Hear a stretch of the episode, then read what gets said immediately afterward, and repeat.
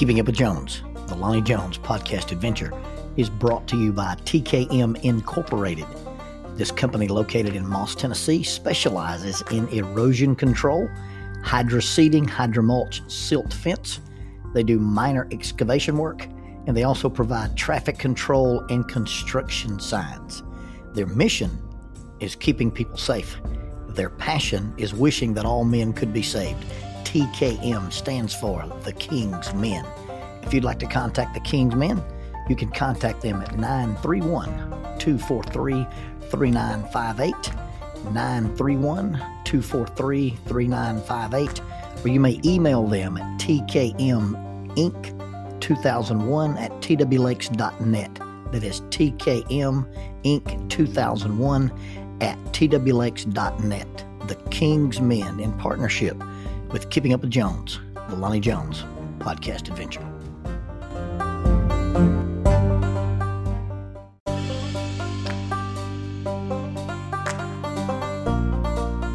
SJ&L General Contractor is a full construction company that primarily focuses on civil construction and asphalt sales in the Huntsville and Fayetteville regions. Services they provide include but are not limited to road construction, asphalt material, underground utilities, site work, and demolition. They employ heavy equipment operators, concrete finishers, pipe layers, and CDL dump truck drivers. If you would like for this company to work for you on your project, or if you'd like to work for them as an employee of this family owned business, you can contact them at 931 433 4660. That is 931 433 4660 or three W's and a dot, sjandl.com. That's www.sjandl.com. SJ&L General Contractor is a sponsor of Keeping Up with Jones, the Lonnie Jones podcast adventure. Nobody climbs in Iowa. I mean, that was my perspective. That was my assumption. That was my belief. And can you imagine how shocked I was when the guy starts out with the statement, I climb trees. I didn't respond to that. No, nobody in the group responded to it. My thought was, well, so did I when I was eight, but I outgrew it. I, oh, I went through this phase where I played with ropes and trees when I was in junior high, but I outgrew that. I'm a rock climber. And he knew we were rock climbers because that's what had started the conversation. He'd heard us talking about rock climbing and he'd walked up and said, Are you guys rock climbers? And we said, Yes, we're rock climbers. And then he drops this bomb on us that says, Well, I'm a tree climber the reason we're talking about climbing rocks instead of climbing rocks is we're in the middle of the summer, in the middle of July, in the middle of Iowa, and there's nothing to climb in Iowa. Well, apparently there are some things to climb in Iowa. They call them trees. Some guys from my youth group who had climbed rocks with me were with me in Iowa and we were doing flood relief. We had delivered 70,000 pounds of sheetrock, had delivered boxes of food and supplies to these people who had been uh, victims of this flood. And in the evenings, after we'd do all this hard manual labor, we'd go hang out at this little park and we would play organized games with the local kids and the kids from the church would invite their friends and we would do some experience based games and and some stupid youth minister games and then we'd have a devotional and as we sat around talking about the fact that we were in the in Iowa in the middle of the summer and there was nothing to climb, this guy overheard our conversation. And then so he had approached us and asked us about climbing. And, and apparently his assumption was that we had something in common he climbed trees and we climbed rocks and we had something in common. And, and my assumption was that we climbed rocks and he climbed trees and we had nothing in common. But he wanted us to see the equipment that he used as a tree climber. And so I walked out to his truck and, and looked at it. Now, he had some interesting equipment. He had this thing that he called a saddle. And when he pulled it out of his truck, that was my impression. Yeah, no wonder you call it a saddle. That looks like something you'd put on a horse. It was this wide, stiff piece of sewn nylon with some kind of backing in it. And it had these positional loops on it. And then he, he had this, uh, this bridge. He didn't even have a belay loop and then hanging off of this thing with these metal steel carabiners. And then he had these hawser leg, these twisted ropes with three strands that were about, you know, an inch thick. And then he had this 12 millimeter braided static rope. and he was wearing these boots that looked like something you know that that you'd wear at a rodeo or Frankenstein would wear. My climbing gear, I was I was climbing in a, a black diamond alpine bod harness, which is a little lightweight piece of nylon. And I had these aluminum carabiners, and I was using a 10.5 millimeter dynamic kernmantle rope that was small and supple and smooth and, and easy to use. And, and then I climb in climbing shoes, these, these little slippers that sort of look like ballerina shoes. You could not have had any more difference in our equipment. And, and not only was there differences in the equipment, there's differences in the technique. You see, when you when you do climbing, and, and you're doing it as as a sport, a rock climber climbs rocks. You don't use the ropes to help you. You don't use the ropes to aid you in your ascent. You don't hang on the gear. If you pull on the rope or rest on the rope or hang on the rope, that's considered a fall. Eh, the rope is not there to assist you in climbing. The rope is there to catch you if you fall. And if you put your weight on the rope you hang on the rope, then you're not climbing, you're resting. Tree surgeons actually climb the rope.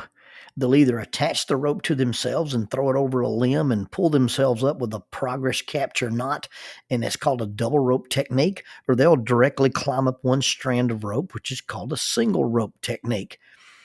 And so uh, the equipment is different, the, the methodology is different, and there's just nothing that we had in common. And, and although we weren't rude to the guy, we really didn't connect and I think maybe he was wishing for some kind of connection, or maybe he just misunderstood how we used our ropes, or but it just didn't work out. And and although we weren't mean to the guy, we probably weren't nice to him. And then I returned from Iowa.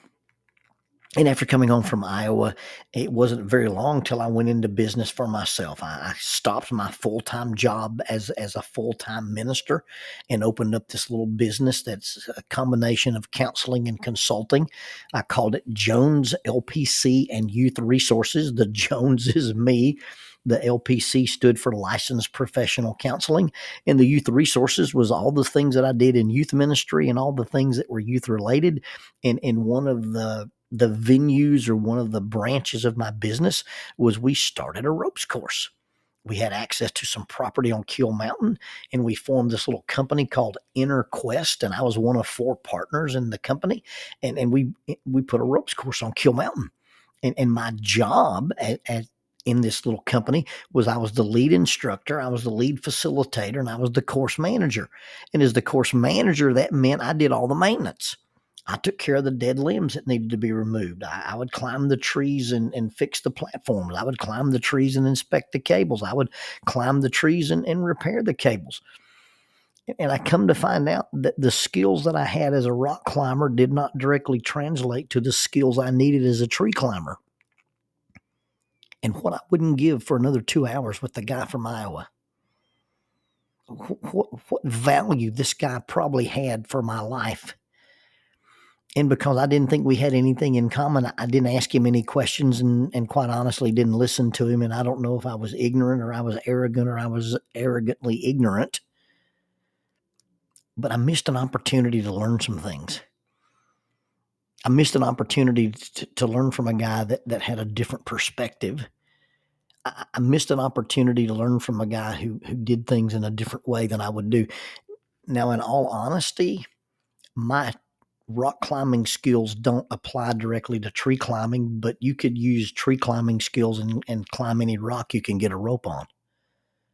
You could climb the unclimbable if you could hang a rope off of it because tree climbing skills would directly translate to climbing a rock if you use direct aid or if you use direct ascent on the rope. It's the same kind of techniques that cavers use to climb out of vertical pits. And it turns out that I really, really needed to know what the guy from Iowa knew, but I, I, didn't know I would need it. I could not have imagined being in a place in my life where I would need the knowledge from, from a tree surgeon. And because of that, I've come up with, with kind of a rule for my life that, that I believe that everybody I meet knows something I don't know and can see something I can't see and I need to figure out what that is.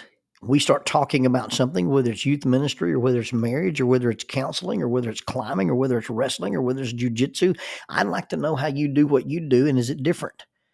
And I want to know why. And I, I may not change my mind about anything, but at least I can figure out what's going on from from my perspective in talking with the guy from Iowa, maybe you know I had this insecurity that he thought he was a better climber than us because he could climb trees with this special equipment, and maybe we thought we were better than he was because we climbed rocks without using any of the special equipment. And instead of worrying about who's better, why don't we learn from each other and just both of us be better? My friend Aubrey Johnson, who's a prolific writer and who's been the guy that encouraged me to start writing. Uh, after we've collaborated on several projects, and I've written some chapters in some books, and I've forwarded some of his books, and he's reviewed some of my books. Every time we have a conversation, about some project that we're working on together.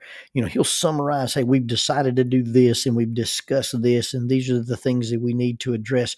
He ends almost every collaborative conversation with, now, what am I missing?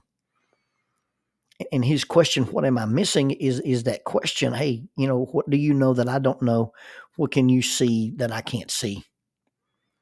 What is it that you know that I don't even know I don't know? You know that's that line from from the pocahontas thing that disney did. And pocahontas is looking at john smith and talking about his narrow vision of the world. And she says you you you finally discovered that you never knew the things you never knew. That's a very poetic statement but it's very scary. You never knew the things you never knew. Well the only way you'll know that you don't know something is to talk somebody who knows it you know, if you play a game on on a, a, ropes course, if you play a game in the experiential ed field, and, and a lot of the games that we do involve partner stuff, and you wear blindfolds. Well, if I'm wearing a blindfold and you're leading me around, you're you're taking me through an obstacle course, or we're picking up objects, or you're just giving me directions, and I'm having to follow your directions. I've got to make a couple of assumptions if I'm running around the world with a blindfold on. Number one, I've got to assume I can trust you.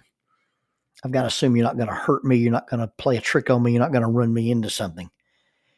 And the only way I know to stop when you tell me to stop or turn right when you tell me to turn right or turn left when you tell me to turn left, the only way I can really do that is not only to trust you, but to trust in the fact that you know something I don't know and you can see something I can't see. That's the only way to be successful when you're trying to navigate the world with a blindfold on. And I'm afraid sometimes we end up going through the world with blinders on because we're unwilling to admit that there are people out there who know things we don't know and who can see things that we can't see. And if we just take the time to ask that question, what is it that I don't know that I don't know? What is it that you know that I need to know that I don't know I don't know? And just getting that other person's perspective and not assuming that we've got it all figured out and not assuming that our way is best and not assuming that our thing is superior. And, and even if I don't listen to your viewpoint to the point that it changes my viewpoint, at least I understand you. And then I might even understand how you see me the way you see me. And that opens up a dialogue and that opens up growth and that opens up communication. You never knew the things you never knew. And just think of the opportunities we miss when we don't listen to people and we don't ask them for their perspective or for their input or for their insight. And just knowing that everybody I meet knows something I don't know and can see something I can't see I need to learn that. I need to discover what it is, and it, and it might me, make me a better husband. It might make me a better teacher. It might make me a better climber. It might make me a better jujitsu guy. It might just make me better. If a smart man learns from his mistakes, and a wise man learns from the mistakes of others then I think we could say a brilliantly wise man just simply learns from others.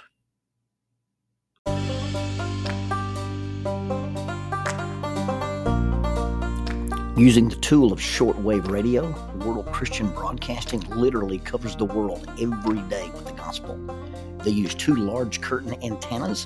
One is located in Anchor Point, Alaska, and the other in Madagascar. They send out messages that are recorded at their international home in Franklin, Tennessee. They make available 40 hours of broadcast every day. The broadcasts are made in English, Chinese, Russian, Spanish, Portuguese, Korean, English for Africa, and Arabic. They would love for your group to visit them. You can bring your ladies group, your youth group, or your men's group. Just give them a call at 615 371 8707. 615 371 8707. Or you can go to three W's and a dot, worldchristian.org, find the donate here button, and make a financial contribution to support this work that literally covers the world every day with the gospel. World Christian Broadcasting, in cooperation with Keeping Up with Jones, the Lonnie Jones podcast adventure.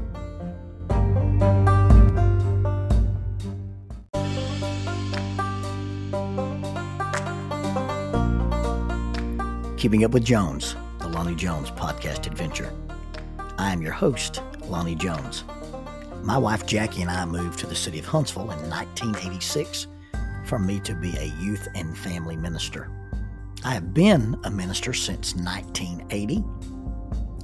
I have served in this community as a police chaplain assigned to a SWAT team since 1992, and I've been in private practice as a licensed professional counselor since 1998. I'm also an adventure educator and an avid outdoorsman. I dabble in rock climbing, and I goof around with Brazilian Jiu Jitsu. Our life has been full of many wonderful experiences, and some just outright adventures. I used to write about those things in a little church bulletin article. So now instead of asking you to read those things, we're just going to talk about them in our podcast. And as we talk about them, we're going to talk about the facts. The facts lead to concepts, and the concepts lead to application uh, one caveat about the facts is for the most part, we're going to tell you the facts just as they happened. But every now and then, we're going to tell you the way other people have told us they remember it happening with a little bit of embellishment. It's all good, clean fun and for educational purposes. Thank you for listening, and we hope you enjoy Keeping Up with Jones.